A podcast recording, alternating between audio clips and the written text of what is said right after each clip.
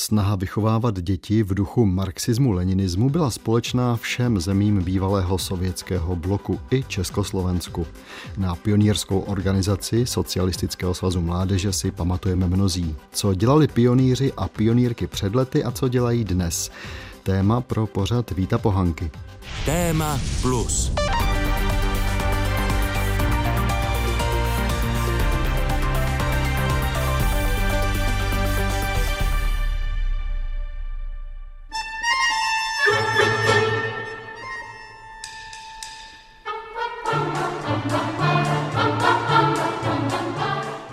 Bylo to v polovině 70. let minulého století. Ze základní organizace Jisker jsem se spolužáky postoupil o pomyslný stupeň dál a složil pionýrský slib. Upřímně řečeno už si přesně nepamatuju, jestli jsme se při té příležitosti nebo ještě někdy dřív naučili ve škole v ruštině zpívat písničku Krokodýla Geni z animovaného filmu Čeburaška.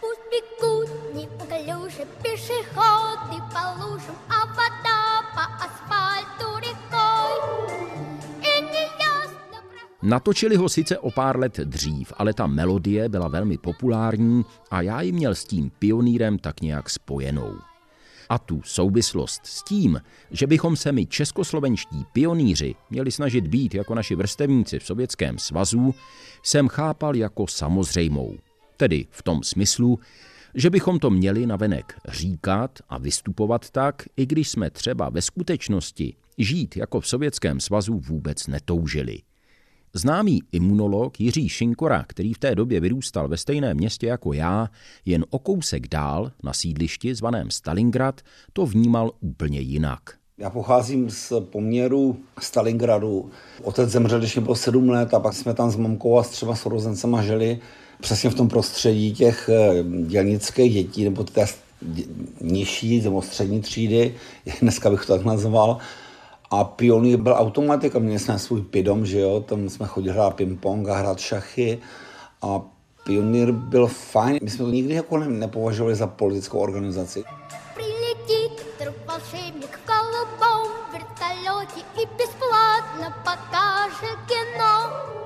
V dnešním pořadu uslyšíte také Marii Kim Espeland, která dneska žije v Norsku. Vyrůstala ale na severu Sovětského svazu v době, kdy zemi vládl Leonid Ilíč Prežněv. Je tedy stejně stará jako já a na vstup do pioníra si také pamatuje jako na významný životní milník, i když možná trochu z jiného důvodu, než by si její pionýrští vedoucí přáli. I was rather idealistic, so it was a big deal. Byla jsem hodně idealistická, tak jsem se na to přijetí upřímně těšila. Je asi vypovídající, že jsme kvůli tomu měli doma oslavu. And my mother's friends, they gave me a pirate pistol as a gift. Kamarádi mojí maminky mi darovali pirátskou bambitku. Měla jsem z ní mnohem větší radost než z rudého pionýrského šátku. Tak mi ten den aspoň utkvěl v paměti. That's what I remember actually uh, from this day. Ta snaha vychovávat děti a dorost v duchu marxisticko-leninské ideologie byla společná všem zemím někdejšího sovětského tábora. Ne vždycky se stejnou intenzitou a úspěchem. Navíc je to příběh trochu komplikovanější, než většina z nás starších pamatuje. Jiří Knapík je historik, spoluautor publikace Průvodce kulturním děním a životním stylem v českých zemích 1948 až 1967, za kterou dostal v roce 2012 spolu s kolegou Martinem Francem cenu Magnézia Litera. Vysvětluje, že se v případě Československa nedá mluvit o jedné pionýrské organizaci, ale hned o třech, které se v letech 1949 až 89 snažili řídit volný čas a ovlivňovat myšlení a životní postoje mladé generace. První byla pionýrská organizace Československého svazu mládeže od roku 1949 do února března 1968. Druhá pionýrská organizace byla spjata s tím obdobím Pražského jara, kdy působila jako samostatná reformovaná dětská organizace, ve které udávali tón vlastně ti reformní pracovníci, kteří se snažili vlastně upravit pioníra. A tou třetí organizací byla ta, která vznikla opět jako jednotná masová organizace od roku 1970 a fungovala takto do roku 1989 a se kterou má značná část dnešní společnosti určité zážitky, vzpomínky je nejvíce vlastně patrná v té kolektivní paměti. Tohle tedy říká historik Jiří Knapík, který působí na Sleské univerzitě v Opavě. Martin Bělohlávek je bývalý dlouholetý předseda nové a stále existující organizace Pionýr, která na tu původní navázala po roce 1989. Vysvětluje, že jsou představy o skutečném dosahu někdejší socialistické pionýrské organizace často přehnané. Ono se říkalo, že v POSSM byly všechny děti. Tady v Praze eh, těch dětí bylo 6 z 10, to znamená, že to zdaleka nedosahovalo eh, té představy, která prostě v mnoha lidech žije. Následující hodina je věnovaná nejen vzpomínkám na dobu, kdy většina dětí na státní svátky oblékala obligátní modrou košili a vázala si kolem krku rudý pionýrský šátek ale také úvaze, do jaké míry bylo všechno to organizované snažení vypěstovat novou generaci lidí smýšlejících v mantinelech nějaké jednotné ideologie úspěšné.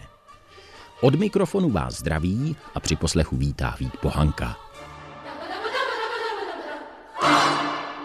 Termín pionýr označuje v původním významu průkopníka, inovátora nebo někoho, kdo osídluje dosud neobydlený kraj.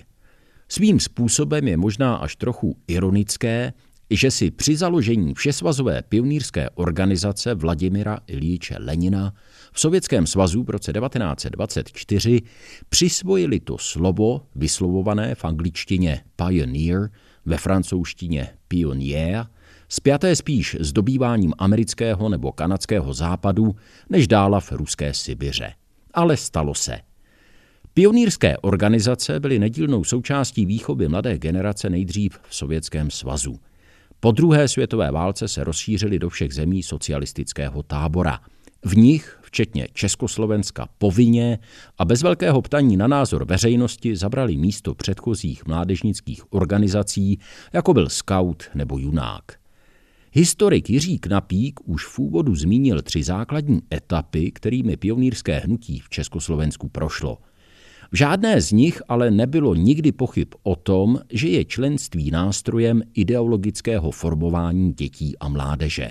Z principu pionýrská organizace vlastně měla reprezentovat eh, jednotnou masovou organizaci, která na rozdíl od Junáka, který u nás eh, fungoval před rokem 1948, respektive 9, byla velmi silně svázaná se školou, se školním prostředím. Ta struktura se vlastně eh, plně odvíjela vlastně od organizace školy, takže v zásadě platilo, že třída měla reprezentovat tedy eh, pionýrský oddíl. Ty schůzky a ty pionýrské aktivity se odvíjely vlastně v eh, pionýrských oddílech. To sebou neslo celou řadu negativ, hovořilo se o jakémsi poškolštění pionýrských aktivit, eh, velmi malou pružností, eh, přizpůsobující se vlastně zájmům dětí. Ty aktivity, které bychom mohli označit za typické, byly aktivitami eh, vlastně pionýrských schůzek jednou za týden, což za, za, za 14 dní podle nějakého předem daného schématu.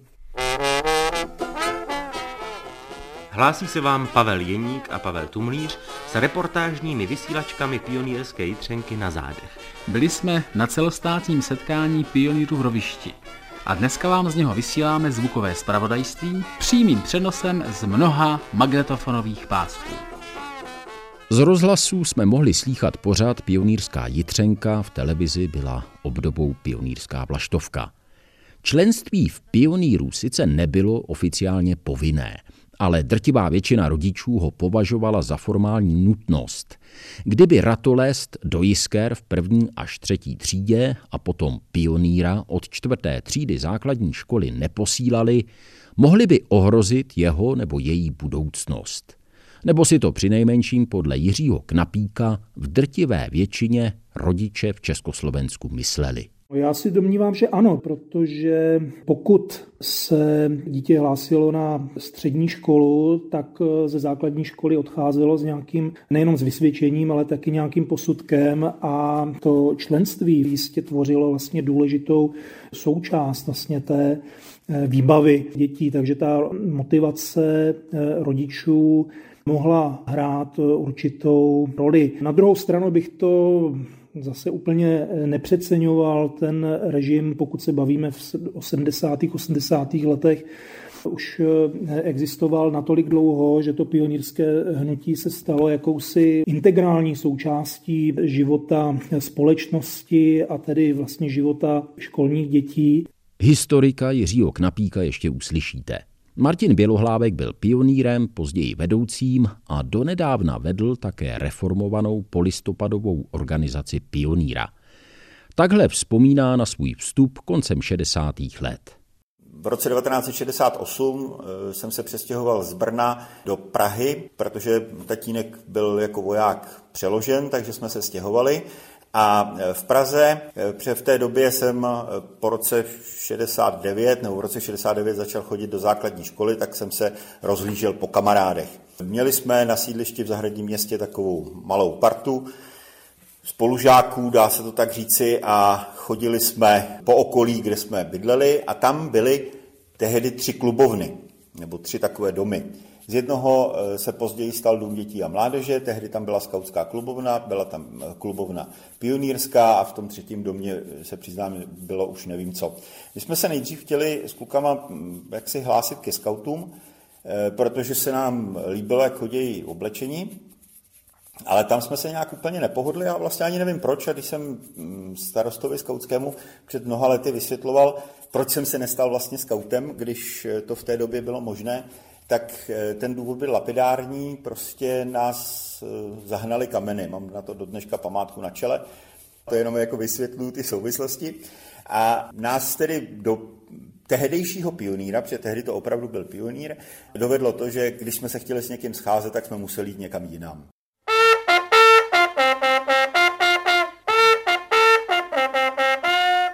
Slunce se jako velikánský zlatý balón zavěsilo na špičku nejvyššího smrku a zvědavě se prohlíží ve zlatém plechu pionýrské fanfárky, která za vydatné pomoci táborového trubače probouzí obyvatele barevných stanů do nového dne. Neodmyslitelnou a pro mnohé hlavní nebo i jedinou smysluplnou součástí působení pionýrské organizace byly letní tábory. Jiří Šinkora, narozený v 60. letech minulého století, jejich kouzlu propadl začátkem 80. let a už ho to nepustilo. Na dětské tábory jezdí a dokonce je organizuje od té doby nepřetržitě. V poslední době jste ho mohli slyšet v médiích, kde mluvil jako známý imunolog, hlavně o tom, jak bojovat proti pandemii covidu. A proto byl rád, že teď má příležitost promluvit také o něčem jiném. O své celoživotní tábornické vášni. Na tábor jsem začal jezdit v roce 1981 jako výchovný pracovník. Předtím jsem tam byl jednou jako dítě a mojí hlavní motivací bylo, abych eh, stejně jako ostatní oddíloví vedoucí mohl hrát ping-pong v poledním klidu. Zní to jako obrovská legrace, jako jak se může člověk nechat motivovat k něčemu, co potom dělá 41 let a věnuje tomu většinou své dovolené, ale prostě tak to bylo. A když jsem tam přijel poprvé, tak jsem zjistil, že to není jenom o nějakých privilegiích nebo o té hierarchii, kterou jsme viděli jako děti, ale že to je o tom, že tam existuje fantastická atmosféra vztahu dětí a dospívajících a jejich eh, dozoru, nebo řekněme výchovných pracovníků, což jsou oddíly vedoucí, praktikanti, pak tam samozřejmě jezdí někdo do kuchyně a také sportovní instruktoři a vedení tábora. A stalo se to řekněme, mým osudem a hlavním cílem letní dovolené. Jiří Šinkora jezdil a jezdí výhradně na tábor nedaleko vesničky Zubří u Nového města na Moravě. I když ty tábory nesly oficiálně zkratku LPT, tedy letní pionýrský tábor, To zařízení, kde se konaly a konají, patřilo a dodnes patří odborové organizaci podniku Žďárské strojiny a slévárny, tedy Žďas. Jiří Šinkora si je proto s pionýrem ani socialistickou ideologií nikdy nespojoval. Tenhle ten tábor byl vždycky odborový, pokud si pamatuju. A tam jezdili víceméně, nebo hlavně děti zaměstnanců Žďasu. Například já jsem tam byl pouze jednou, protože Žďas měl určitý počet kuponů, které rozdával ostatním organizacím moje mamka dělala na Onzu a k tomu kuponu, k, tomu, k té vstupence do ráje se dostala jenom jednou, jinak jsem trávil všechny svoje dětské tábory přes kopec ve Vojtěchově, což byl taky dobrý tábor, ale s tím na Zubři se to vůbec nedalo srovnat. To, to byla úplně jiná kvalita, to byla spíš taková jako, jak to říct, zavazadlovna pro děti. Když jsme jednou přišli do Zubří si, si zahrát fotbal s místními, tak to pro nás bylo jako zjevení, jak tam, jak tam perfektně fungovalo. A to byl vlastně tak jeden z důvodů, proč jsem, tam chtěl dostat jako nejdřív jako dítě, což jsem dostal šanci jednou a potom jako vedoucí. No a a můj názor na pionýra, no tak co bylo jiného, že? Byl, byl pionýr a potom ještě nějaké dizidentské kroužky a to bylo všechno. Tohle tedy říká imunolog Jiří Šinkora, kterého ještě také uslyšíte. Jenže jedna věc se nedá pominout. Jestli v souvislosti s těmi tábory existoval za socialismu nějaký pomyslný vrchol nebo meta, která měla potvrdit úspěšnost pionýrského snažení, byla to pozvánka do mezinárodního tábora do Arteku na krymském pobřeží Černého moře. Takhle připomínal československý rozhlas ve zvláštním vysílání pro pionýry v roce 1975 50. výročí založení Arteku. Pionýrská Jitřenka vás zve ke spoluúčasti na odeslání blahopřejného telegramu na břeh Černého moře.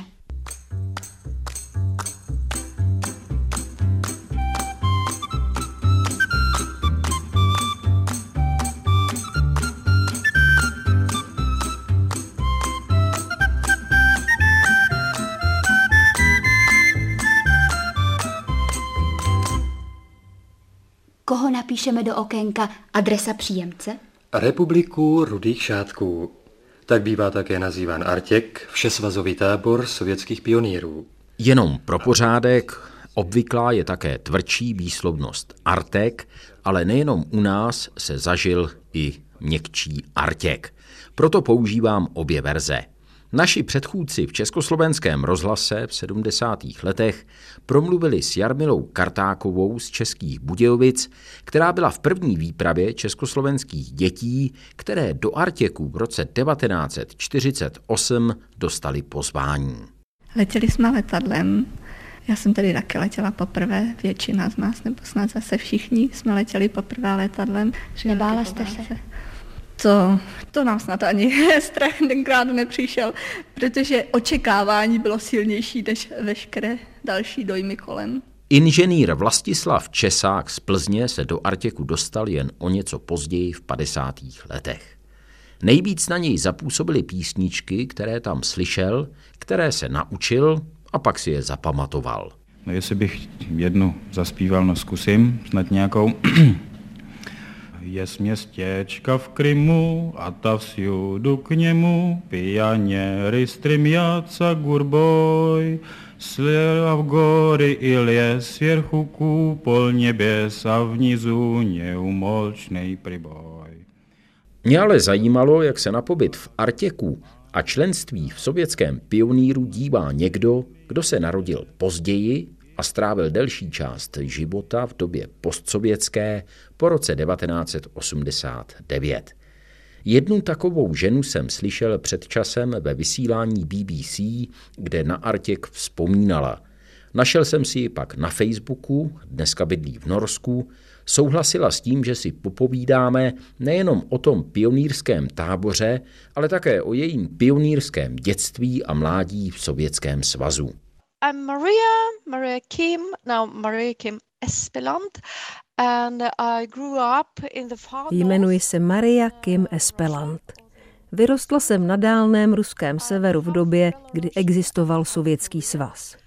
Jsem napůl běloruska a korejka, ale mým rodným jazykem je ruština. S chodou okolností jsem si jako 13-letá dívka v roce 1979 rozhodla, že se naučím norsky a tím přispěji ke zlepšení vztahů mezi Sovětským svazem a Norskem. Vysvětluje Maria, jak se dostala a provdala do Norska, kde teď bydlí. Ale v době, kdy vyrůstala, se jí o životě někde jinde, mimo prostor Sovětského svazu, ani nezdálo. I když měla její rodina obrazně řečeno hodně rozeklané euroazijské kořeny. It's a very, very typical Soviet family saga. My mom is from Belarus. Je to taková typická sovětská rodinná sága. Moje maminka se narodila nedaleko běloruského Homelu, města kousek od Ukrajiny a Ruska, vystudovala geologii. Můj otec byl taky geolog a jeho rodiče přišli pravděpodobně z dnešní Severní Koreje. On už se narodil v Sovětském svazu. Potkali se při nějakém průzkumu na Sibiři, zahleděli se do sebe a vzali se. Byl to opravdu typický sovětský příběh. Maria si na slavnostní přijetí do pioníra dodnes vzpomíná. It was late uh, December uh, 1975. Um, Bylo to koncem prosince roku 1975. Někteří moji spolužáci už byli do pioníra přijatí a já jim záviděla. Musela jsem počkat, až mi bude deset let. Byla jsem hodně idealistická, tak jsem se na to přijetí upřímně těšila. Je asi vypovídající, že jsme kvůli tomu měli doma oslavu. Kamarádi mojí maminky mi darovali pirátskou bambitku, měla jsem z ní mnohem větší radost než z rudého pionýrského šátku. Tak mi ten den aspoň utkvěl v paměti. That's what I remember actually uh, from this day. Byl tedy vstup do pioníra v Sovětském svazu v 70. letech minulého století třeba i prestižní záležitostí? Určitě ne. Nebyla to prestižní záležitost, spíš takový milník, potvrzení toho, že jsem o něco starší a mám větší zodpovědnost. My jsme ve Žďáře nad Sázavou a předpokládám ve všech ostatních okresních městech v Československu měli pionýrský dům, kterému jsme říkali Pidom. V Sovětském svazu byli zjevně velkorysejší. We had a four-storied young pioneers palace and it was a Měli jsme ve městě čtyřpatrový pionýrský palác. Byla to opravdu velká budova, kde jsme se mohli scházet a navštěvovat nejrůznější kroužky. Byli tam třeba chovatelé ptáků a želv, ale měli jsme tam také 50-metrový plavecký bazén. Mě nejvíc zaujal koncept světového míru a proto jsem docházela do kroužku mezinárodního přátelství. Moc to pro mě znamenalo. Začala jsem si dopisovat s dětmi z mnoha zemí a to mi pomohlo k pochopení, že svět je jiný, než nám říkají ve škole a v médiích. Maria to v dětství nevěděla, ale vyrůstala v severním Rusku v městě, kterému dali vzniknout antisemické stalinské represe a druhá světová válka. It's Vorkuta. If you follow the railway from Moscow, uh, to město se jmenuje Vorkuta. Když byste se po železnici vydal z Moskvy přímo na sever, je to poslední stanice. Nikdo nám to tenkrát neříkal, ale naše město vzniklo jako jeden z táborů Gulag. Byl to jeden z těch nejproslulejších. Psal o něm i Aleksandr Solženicin. Bylo tam nejen hodně politických vězňů, ale taky německých vojáků zajatých za druhé světové války. V 50. letech se tam vězně vzbouřili kvůli nelidským podmínkám a na několik týdnů Vorkutu ovládli. Ale když jsem tam později vyrůstala v 70. letech já, nikdo nám o tom neříkal. I když město bylo ještě pořád plné Němců, Židů a intelektuálů. Bylo to velmi zvláštní místo, i když nám nikdo nevysvětloval, proč to tak je. A jak se tedy taková malá pionýrka z ruského severu, bělorusko-korejského původu, dostala do mezinárodního pionýrského tábora v Artěku? My mom went to Artek in the 50s. And then some of her geologist friends moved Musela jsem si to zasloužit. Moje maminka byla v Artěku v 50. letech a měla přátele. Byli to geologové, kteří se usadili v nedaleké vesnici na Krymu. My jsme je přijeli navštívit a já viděla Artěk z dálky. Moje starší sestra tam pracovala jako překladatelka. Jejím prostřednictvím jsem se seznámila se dvěma norkami. Začali jsme si psát a já jsem se rozhodla, že tam musím taky jet. A to odhodlání mi vydrželo i po návratu do Vorkuty. And I went to the uh, chief of the communist city council with it. Vzala jsem žákovskou knížku, zašla za předsedou městské organizace komunistické strany a řekla mu, poslouchejte, já musím v létě do Artěku. Bylo to dost odvážné a on byl z toho zaražený. Ale asi se mu ta myšlenka zalíbila. Viděl, že mám dobré známky, jenom s chováním jsem měla problém. Byla jsem hodně neukázněná. Řekl mi, že když si zlepším známku schování, podívá se, co se s tím Artikem dá udělat. um, I'm sorry, it's so embarrassing to talk. I, I don't think I've ever told anyone how I did that. Stydím se za to. Nikomu jsem o tom, myslím, nevyprávěla. Ale ano, takhle jsem se do Artěku nakonec dostala. Byla to velmi prestižní záležitost. Kdybych neporušila pravidla a nezašla přímo za tím předsedou, nikdy bych se tam nejspíš nedostala.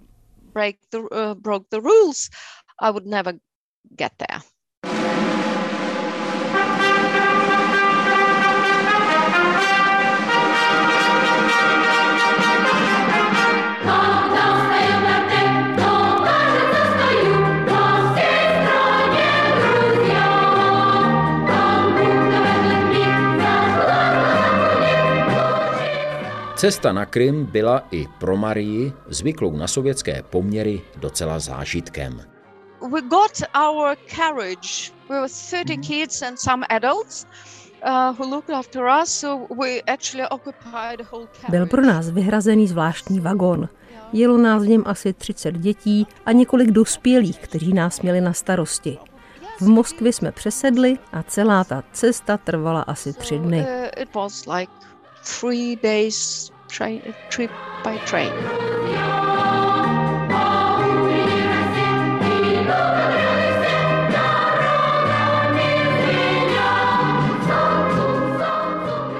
Oh gosh, that's quite a. Yeah. What was the welcome? I mean, in... A jak vás tedy v Arteku přivítali? Jak to vypadalo po příjezdu? Well, first we had to arrive to Simferopol, the capital of the Crimea. And Nejdřív jsme dorazili do Simferopolu, správního střediska Krymu. Tam měl Artěk něco jako administrativní základnu, kde se děti z celé země schromažďovaly. Nastoupili jsme do autobusů a ty nás odvezli do tábora. Tam na nás čekali vedoucí a rozdělili nás do skupin asi po 30 dětech. Byli jsme zhruba stejného věku, ale rozdělili nás podle regionu tak, aby v žádné skupině nebyly víc než dvě děti ze stejné oblasti a abychom se potkali s dětmi z celé země. Protože jsme byli v Artěku v době, kdy byl Mezinárodní měsíc, byly do naší skupiny přidělené děti ze zahraničí. Bohužel ta moje kamarádka z Norska, se kterou jsem si psala, nedorazila a to pro mě bylo obrovské zklamání. Za to k nám ale přidělili asi desítku pionýrů z Francie. A to bylo něco. Francouzští pionýři. A jak jste se v tom Artěku s těmi francouzi domlouvali? We try to speak English, uh, and of course, of course, of course, they've got interpreters. They were uh, students... Zkoušeli jsme mluvit anglicky, ale děti ze zahraničí měli přidělené překladatele, studenty těch nejprestižnějších jazykových škol v Moskvě. Když jsem sama později začala v Moskvě studovat norštinu, přihlásila jsem se a také jsem byla překladatelkou v Artěku uh, in Artec. So I went there also as an interpreter.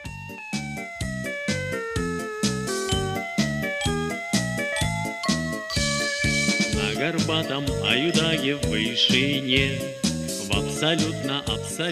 Artěk měl přispívat k ozdravění a také uvědomění pionýrů.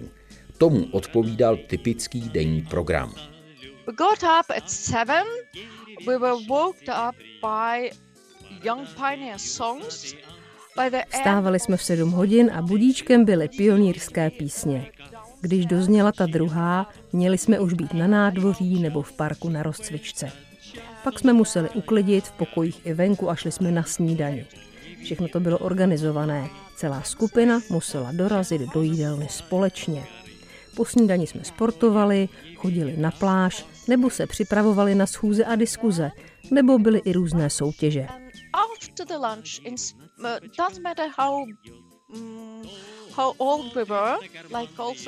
Po obědě jsme měli povinný spánek. Bez ohledu na věk jsme měli hodinu a půl spát, nebo v klidu ležet a předstírat, že spíme. Odpoledne jsme chodili na různá vystoupení nebo soutěže, na které jsme se připravovali ráno. Někdy jsme se také setkávali a diskutovali s pionýry z jiných skupin. Večer jsme měli něco jako diskotéku, nebo nám vedoucí promítali filmy v letním kině. Bylo to hezké.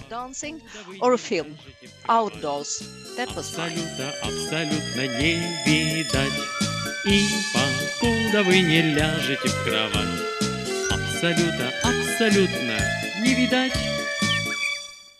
Přispěl tedy pobyt v Artěku k mezinárodnímu rozhledu takové vnímavé pionýrky, jakou Maria určitě byla. We could invite uh, foreign children from other groups to come and talk to us about Mohli jsme si pozvat děti z jiných zemí, aby nám o nich vyprávěli. My jsme například jednou pozvali malou, asi tříčlenou skupinku pionýrů ze Seychelských ostrovů. Později jsem se tam jako dospělá podívala a zajímalo mě, odkud se ty děti v Artěku vzali.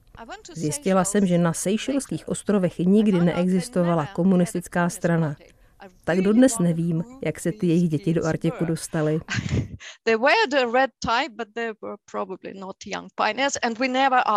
We just asked them about the living in the Seychelles. Měli na sobě červené šátky, ale asi to nebyli pionýři. A nás tenkrát nenapadlo se jich na to zeptat. Samozřejmě, že naši francouzští pionýři byli velmi populární. Pořád je zvali do jiných skupin a oni vyprávěli, jak se jim žije v jejich zemi, s jakými problémy se setkávají a musí je řešit v kapitalistickém světě.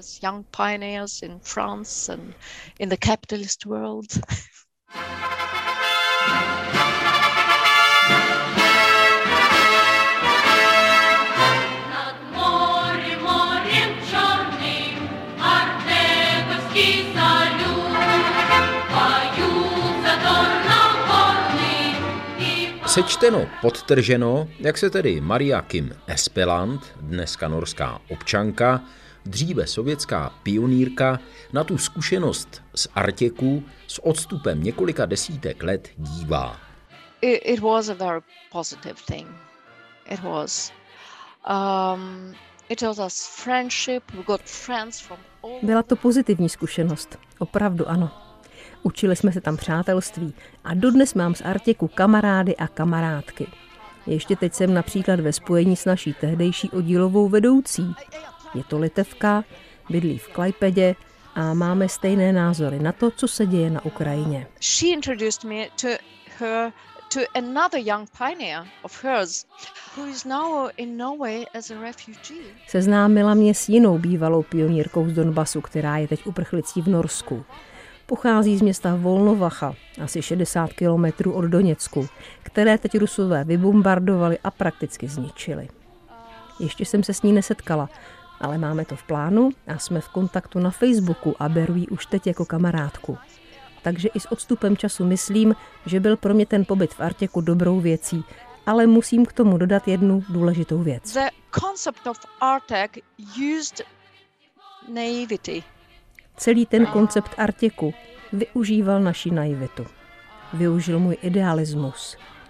To kvůli Artěku jsem zůstávala idealistická příliš dlouho. Věřili jsme, že je Sovětský svaz tou nejlepší a nejdokonalejší zemí na světě.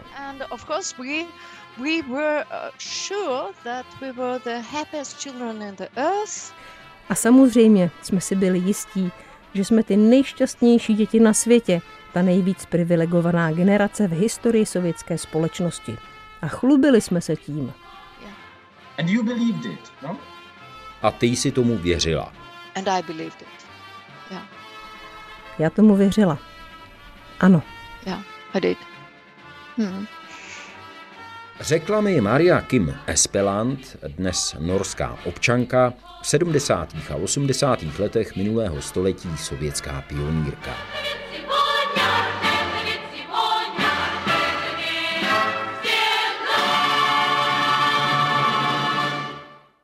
Posloucháte pořad Téma Plus. Příběhy o tom, jak minulost ovlivňuje současnost. Pořad najdete také na webu plus.rozhlas.cz, v aplikaci Můj rozhlas a v dalších podcastových aplikacích. Pozor! Rudému praporu pionýrské organizace Socialistického svazu mládeže hleď! Když si dneska na stránkách České televize nebo na YouTube najdu archivní záběry z pionýrských akcí, není to pro mě, upřímně přiznávám, příjemná podívaná. Sice na nich nejsem přímo já, ale pamatuju, že jsem na takové akce chodil, salutoval před rudým praporem v modré košili s červeným šátkem na krku, sliboval věrnost socialismu. Dneska na to pišný nejsem, určitě bych nechtěl, aby moje vlastní děti v nějaké takové organizaci byly. Martin Bělohlávek, který už před rokem 1989 pracoval jako pionýrský vedoucí v Praze, nabízí trochu smířlivější pohled na organizaci, která se mi osobně dnes jeví s odstupem času jako docela zvrácená. Tady v Praze byli lidé, kteří prošli právě pionýrem z let 68, 70 a já jsem se s řadou z nich potkal během toho, kdy jsem se prostě nějakým způsobem zapojil do té vedoucovské činnosti při vzdělávání, při nějakém vedení, potom už lidí v 80. letech a měl jsem tu příležitost se s nimi potkat a viděl jsem v nich jako hodnotný vedoucí lidi, kteří mě byli schopni předat celou řadu myšlenek nebo nějakých úhlů pohledů. A vybavuju si velmi dobře, jak si jeden z takových poučení z krajské táborové školy, kterou dělala Městská škola pionýrských pracovníků, kdy mě tehdy jeden vedoucí říkal pochybuj. Uč se pochybovat, přemýšlej o všem, a hledej, máš jednoduchou odpověď, tak hledej ještě tu jinou jednoduchou. Z druhé strany eh, pólu. Což je prostě vklad, který si nesu do dneška, protože si myslím, že to je docela jako chytrá myšlenka.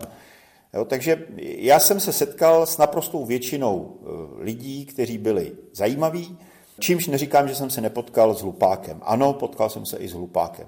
Po pádu komunismu se začalo rozhodovat o tom, co s pionýrem bude – jestli tu organizaci rozpustit nebo zachovat a v případě, že by měla dál existovat, tak v jaké podobě. Ten přerod vyvrcholil eh, na konferenci, která proběhla eh, v lednu 1990, kdy se sešla eh, konference pionýrských pracovníků v Brně a tam jak si se diskutovalo o možnostech dalšího vývoje a v drtivé většině tam převládl názor přetvořit tu organizaci, dát jí nové jméno, místo pionierská organizace SSM, tak jí dát název Pionýr, tak jako jí všichni říkali a bohužel teda díky tomu my jsme s ní trošku stotožňováni, přestože ty organizace jsou programově odlišné a osamostatnit jí. To byl jeden, jeden z takových jako kolosálních požadavků a on zazněl už i na konferenci SSM, která byla na konci éry teda SSM, ale prostě nebylo tomu pochopitelně popřáno sluchu, stále se držela ta, ta linka, že to bude jednotná organizace a, a POSSM bude samostatnou součástí. V roce 1990 nakonec vznikla nejenom nová organizace Pioníra, které skoro tři desítky let Martin Běluhlávek předsedal, ale také celá řada dalších organizací, které na práci s mládeží navázaly. Tou největší je dneska junák český scout. Hlavně v 90. letech se psalo, a upozorňoval na to i nejvyšší kontrolní úřad, že se pionýrský a především svazácký majetek prodával za podivných okolností a zřejmě pod cenou soukromým firmám, které často zakládali sami bývalí funkcionáři. Martin Běluhlávek k těm trochu mlhavým souvislostem ohledně rozpadu původní pionýrské organizace Socialistického svazu mládeže říká. Majetek, pokud nějaký byl, tak byl na úrovni pionýrských skupin. A ty pionýrské skupiny buď přešly do pioníra, anebo přišly do jiných organizací. A bylo by dobré, jak si tu myšlenku nějakým způsobem připomenout, protože vlastně pramátí všech organizací, které tady dneska jsou, nebo naprosté většiny z nich, jsou lidé, kteří přešli nebo původně byli členy pionýrské organizace SSM ať už tam byli z jakéhokoliv důvodu, protože prostě do roku 89 to byla jediná organizace, kde se nějakým způsobem s většími někde, eh, možná někde s menšími problémy dalo pracovat. Proto, eh, jak si celá řada skautských oddílů přešla do skautingu s POSSM, eh, včetně některých představitelů protože málo se třeba ví, že členem předsednictva Ústřední rady POSSM od roku 1970 byl pan Marhoul, což byl zástupce Ústřední rady Junáka eh, z let 68-70. A ten v předsednictvu Ústřední rady POSSM se trval celých 20 let až do roku 89. Organizace Junák Český scout dnes uvádí, že má přes 73 tisíc členů. Pro srovnání, ten dnešní pionýr jich má necelých 15 tisíc, tedy zhruba jen poměrně o něco víc než pětinu. Podle Martina Bělohlávka to ale neznamená, že by byl méně života schopný. Děkuji představitelům ministerstva školství, se kterými jsem často mluvil v 90. letech, kteří říkali, jako no, podívejte se, máte za sebou minulost, která je taková prapodivná, ale eh, uvidíme, necháme prostě ty věci, jak se vyvinou a tak dál. Dneska si myslím, že jsme respektovaným spolkem, spolu zakládali jsme střechovou organizaci, která je dneska opravdu bytostně respektovaným partnerem eh, státních orgánů Českou radu dětí a mládeže. Takže si myslím, že prostě pionýrské hnutí eh, a ty myšlenky jsou života schopné. Vletěl motýl do rakety, podívat se na planety, vyletěl si trochu výš, zkrátka k slunci blíž. Na mou duši motor buší, vítr hvízdá kolem uší, zachvěla se tahle ta paní raketa. První změna, která přišla, přišla ze strany dětí. A to, že nám tam děti začaly kouřit a tahat alkohol. Jako toto neexistovalo v osmdesátkách před pádem, že by si někdo dovolil tam udělat nějakou věc nesprávnou. Ale to jsme si nedovolili ani my. A pak najednou v devadesátkách, protože ty byly opravdu divoký, hodně dětí kouřilo, začalo kouřit najednou. A my jsme to samozřejmě jako ehm, klidně řeknu pronásledovali. Snažili se vymítit, ale oni si to dováželi už jako zvyk a vozili alkohol, ehm, schovali to před náma. Prostě byla, byla to divoká doba. Z hlediska vedoucích nebo vedení tábora se nezměnilo prakticky nic, jenom strašným způsobem narostla zodpovědnost. I mně se stal u oddílu takový průšvih, eh, zranění prý na táboře, možná to bylo po táboře, nikdo už to nedohledal. A tak se to tak nějak e, zametlo pod koberec, ale potom se to změnilo tak, že, že začala být vysoká trestní zodpovědnost. To znamená, občas se nám stalo, že i jako sebe menší zranění nebo takový menší problém se musel potom řešit soudně nebo nějakým vyrovnáním, i když popravdě řečeno nic strašného se nám jakoby tomu vedení nestalo za ty leta. Děti byly hrozný v devadesátkách a řekněme do roku 2003, 4, 5 maximálně. A teďka se stalo to, že z nějakého důvodu se nám tam podařilo nastavit atmosféru, že děti prostě nezlobí, že nám tyhle ty věci nedělají. Jako přijedu tam, jestli kouří doma, to nevím, jestli pijou alkohol, ti starší, tam jezdí 15 děcka, to nevím, a na táboře se všichni chovají jako v těch osmdesátkách. Prostě na férovku pravidla jsou jasný a jede se dál. Z hlediska programu se změnil hodně, pochopitelně jsme se to hodně naučili, Víme, co děcka nebaví, co je baví. Některé běhy zrušily třeba táborovou olympiádu, některé běhy naopak obohatili o paralympiádu, takže si děláme z toho občas trochu elegraci. Ale co zmizelo, je to, že přijeli soudruzi, my jsme se všichni museli obléknout do těch modrých košil a udělat takový ten divný polohajlovací pohyb, jakože zdravíme naše příchozí, to je pryč. Místo nástupů jsou násedy, Dě, děcka už nemusí stát a poslouchat hodinu a půl, co je tam nějaký plešatý strida říká, sednou si na schody a povídáme si. Je to uvolněnější, ale atmosféra je pořád fantastická. Proto tam taky ty děcka jezdí. Teď, jako, teď to stojí třeba 6,5 tisíce, což není. Když máš rodinu s třema dětma, tak je to skoro 20 tisíc zaplatit za 15 dní pobytu dětí a máme plno. Já si pamatuju na spoustu svých táborových vedoucích, jako no někteří byli opravdu blbí, to jako klidně bych takhle označil. To byli lidi, kteří tam jezdili jako nevím kvůli čemu, ale rozhodně ne kvůli dětem. Pak byli průměrní, to byli ty, co se zeptali, jako jestli nemáme hlad, nebo jestli chceme hrát fotbal. To se ale vůbec nezměnilo, to je pořád stejný.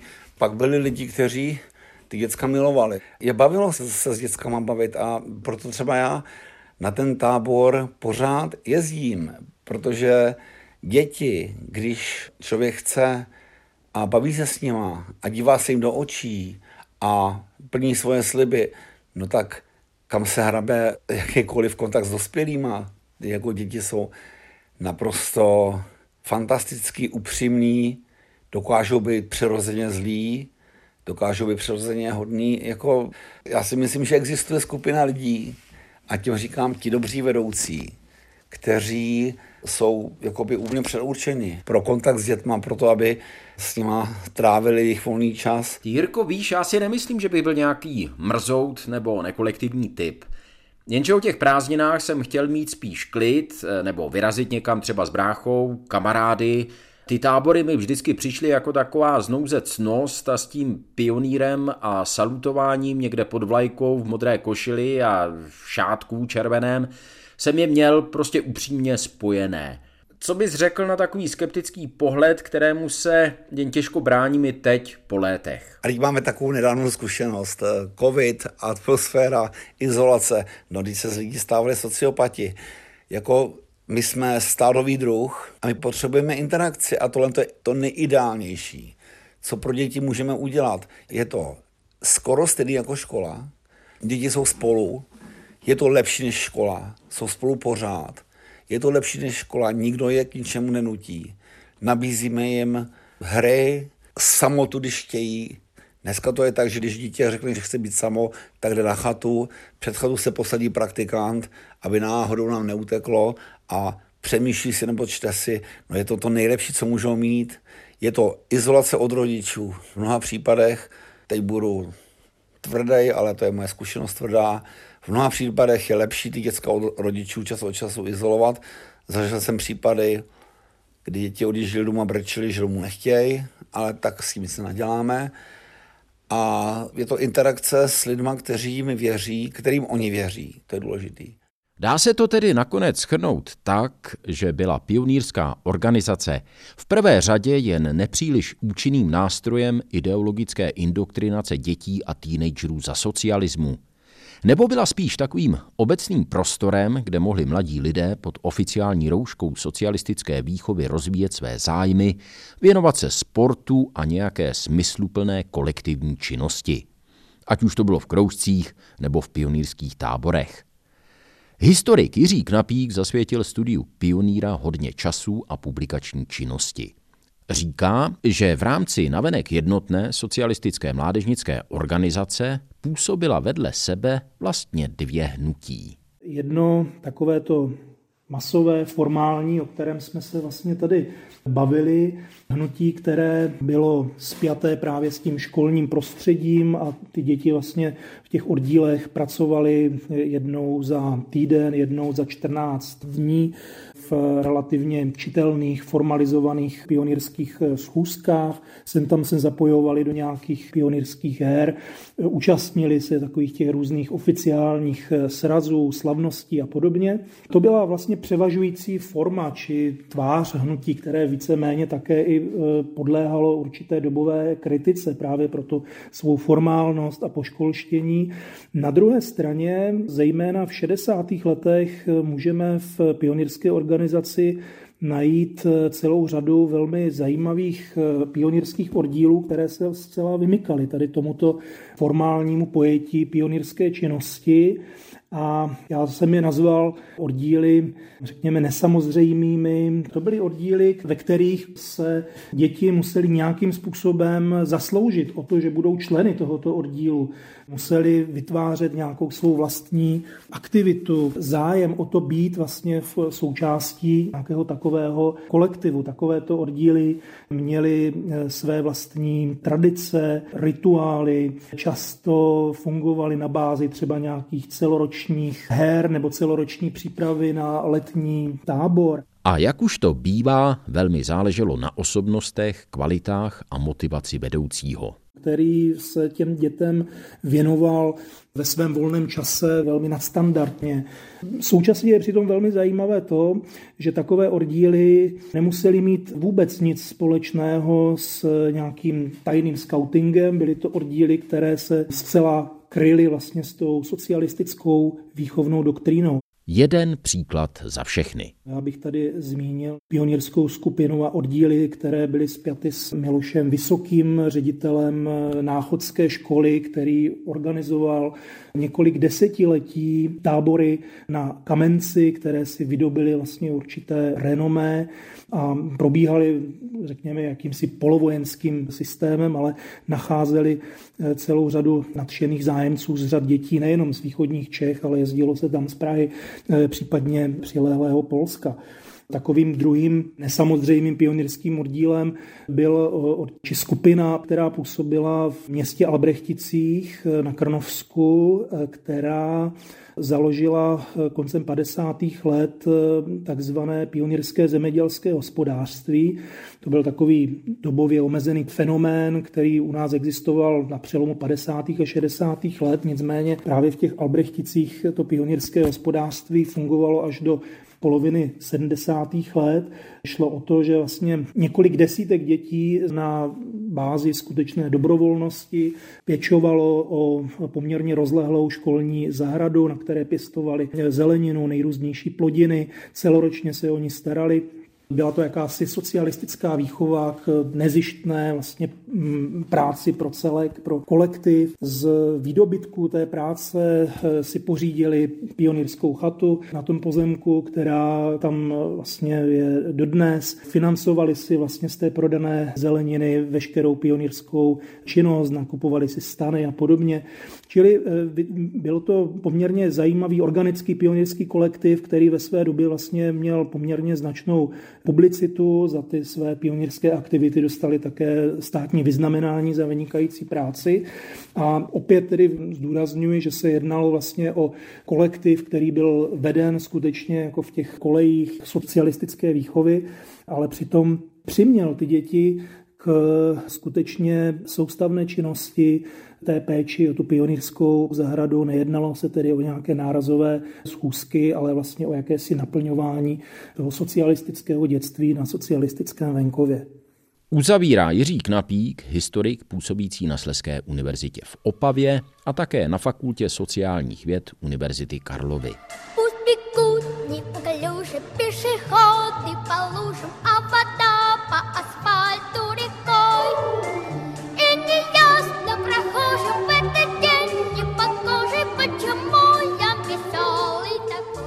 Pro mě z jeho slov i z toho, co zaznělo v předchozích výpovědích, vyplývá jedno.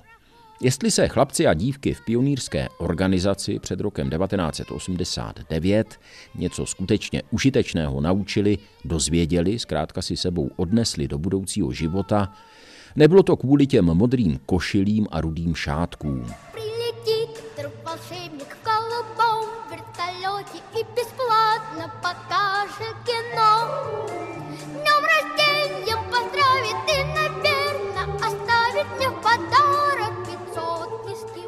Bylo to spíš navzdory těmto symbolům marxisticko-leninské ideologické indoktrinace.